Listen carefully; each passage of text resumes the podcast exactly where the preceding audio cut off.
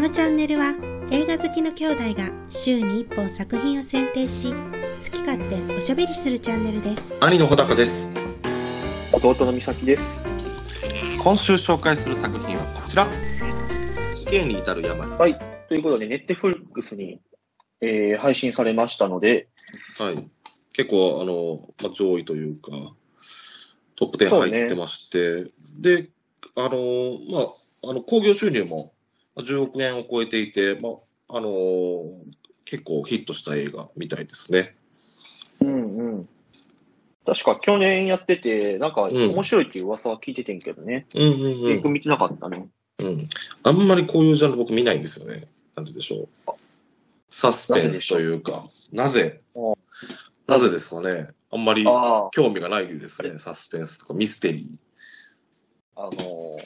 うん、ヒヤッとするのが嫌いなんじゃん。ああ、そうかもね。別にヒヤッとはしたくないかもな。なっちゃうと思った。うん。アクションとかは別に嫌いじゃないけど。美咲さんは好き？こういうジャンルというか。うん、嫌いじゃないよ。ああ、そうなんや。うん。ただ、あの、爪を剥がすシーンとかはちょっと怖かった、あれ。そうね。これがあれちょっと、なんて言うんだろう。ちゃんと映すからね。ちゃんと映すのよ。直視するのが辛かったな、あれは。そうね。あれは嫌やったな。うってなるよね。ん。うーってなる。うん。まあでも他は、うん、全然見てて楽しかった。面白かったけどな。そうね。まあ先が気になるというか、うん真実が何なのかっていうのは気になるんで、ぐいぐい見れましたね。ぐいぐい見えたね。うん。やっぱこの、まあ脚本もやけど、うん役者の演技がいいと思うな。うんうんうん。ねそうね。うん。安倍貞夫もやし、うん。と岡田武史さん？うん。このダブル主演のもう一人。うん。まあ、実質的な主人公やね。うんそうね。もいいし、うん。あとあの女の子ね。可愛かったね。あの子ヒロインの子ね。ね。うん、可ヒロ愛かった。インの子。うん、初めて知ったけど。そう、初めて知ったけど、うん。うん。最初ちょっとこう地味めな感じだったのに、どんどんどんどん顔がなんか、化けてくるというか、うん、出てくる感じ？うん。うん。そんなになんか有名な役者ってたくさん出てるわけじゃなくて、なんか予算的にもそんなにめちゃくちゃかかってるわけじゃなさそうやったけど、うんあ、の、映画として、あの、うまく撮ってて、うん。予算はそんなにないんやろうなと思いつつも、あの、ストーリーでぐいぐい見れたそうね、ストーリーでぐいぐいとね。うん。引き込まされたね。うん。うん。あれ、あの、でもヒロインの女の子は最後、この安倍貞夫に洗脳されてたってことね。そうやな。うんだから、きっと、うん。同じ中学って言ってたから、うん。まあね、地元が一緒ってことは通ってたんやろうな。うんうんあのね。うん。うん、そうね。うんうん。あれ怖いな、最後のラストな。そうやな。どういうことやねんってなったけど。どういうことやねん。うん。そうやな。結構でもなんか、インタビューでも言ってたけど、うん、結構こう、ジャンル映画に振ってるというか、うんうんうん。まあだから、もう、ちょっとやりすぎでしょっていうぐらい、うん。若干コメディと思われるぐらい振ってるとは言ってたな。うん、そうね。まあ、なんでそうなるのみたいな、ちょっと納得いかんこともあるけど、まあ、あんまりそれ言い始めたら、ちょっと、めんどくさくなっちゃうから。うん。そうそう。もうそこはそういうもんだと。そうやね。うん。あとは安倍貞夫のキャラクター性で、うんしかないけど、そうね。うん。まあまあっていう感じかな。そうだな。うん。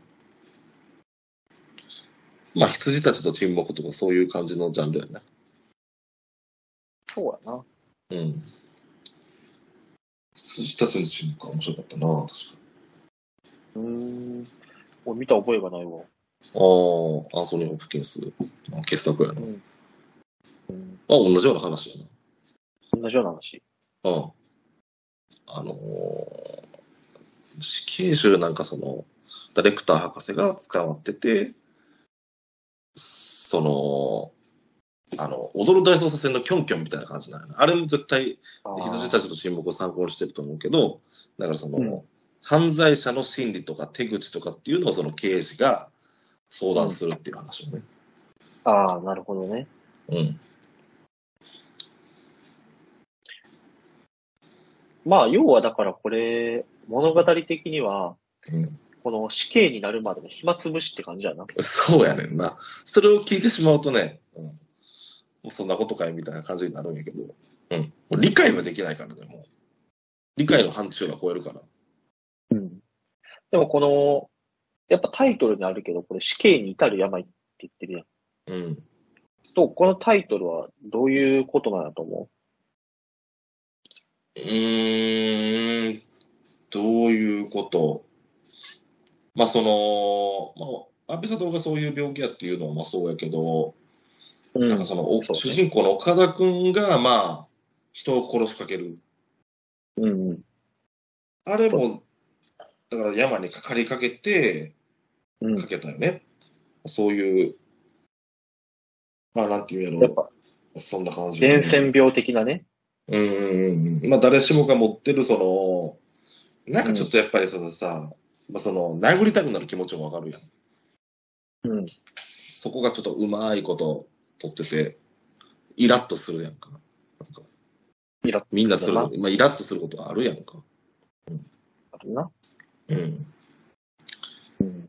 で、まあ、その人を、もう、まあ、殺す。ただやっぱり殺すというところまで至らなかったっていううん。ところギリギリ踏みとばったな。うん。まあ、やっぱりちょっとその人にイラッとするとかという、まあ、殺してしまうっていうような気持ちになることがあるんじゃないっていうので、まあ、死刑に至る山なのかなっていううん。感じかな。うんうんそれに、あの、彼女も伝染したと。そうやな。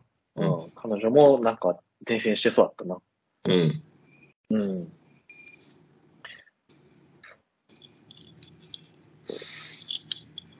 まあ、影響っていう意味じゃ、その、他の人を殺したくなるっていう意味かはわからんけど、うん。まあ、あの、金山いつきうんうんうんとか、ネスカオルとかも、みんなそういう意味ではうん。うん。影響がかかってんねやろな。そうね。まあやぼっちゃやぼやけどさ、もうなんめちゃくちゃ狭い なんか中ですげえたまたまみんななんか関わってるなみたいなっあていうーのはね,、まあね思っちゃったね。ちょっとやぼかもしれんけどね。あー、お母さんが、うん。何、同じ施設で育ってたとか？うん、まあそこまではいいけど、だからと途中まではもうなんか俺、その、お母さんのミホリンが犯人なんかなとかって思ってたけど、ああ、うん。そういうわけでもなく、まあ、それはそれでいいんやけど、うん。まあなんかその、あの、根津薫さんとあの、金山さんがまあ近い、で、それがどっちもあの、安倍貞夫が可愛がってた。それがちょっとやりすぎじゃね？えと思ったな。確かにな。うん。ミホリンがまあ、安倍貞夫と同じ職場やったとかっていうのはまあまあいいけど、うんうん。でもまあ確かになんかあのあの、ネズカオルと金山さんが職場的に近い位置にいるっていう設定はいらんよなとは思った。別に全然知らん他人同士でも成り立つ話じゃないとは思ったけどね。ーうん、確かにただ見えた人でよかったもんね、あれだったらね。そうなんかちょっとやっぱり、野暮なんかもしれんけど、突っ込み入れる時点でちょっともまあそれを楽しめるぐらいの距離感ね。う、うん。まあでも本当、贅沢言う言わせてもらうんやったら、そこをすら突っ込ませてほしくないかな。それ言っちゃ野暮だよって言われちゃったらあれな、そのぐらいかな。このチャンネルでは毎週末動画を更新しますので、ぜひチャンネル登録をお願いします。ではまた来週お会いしましょう。ありがとうございました。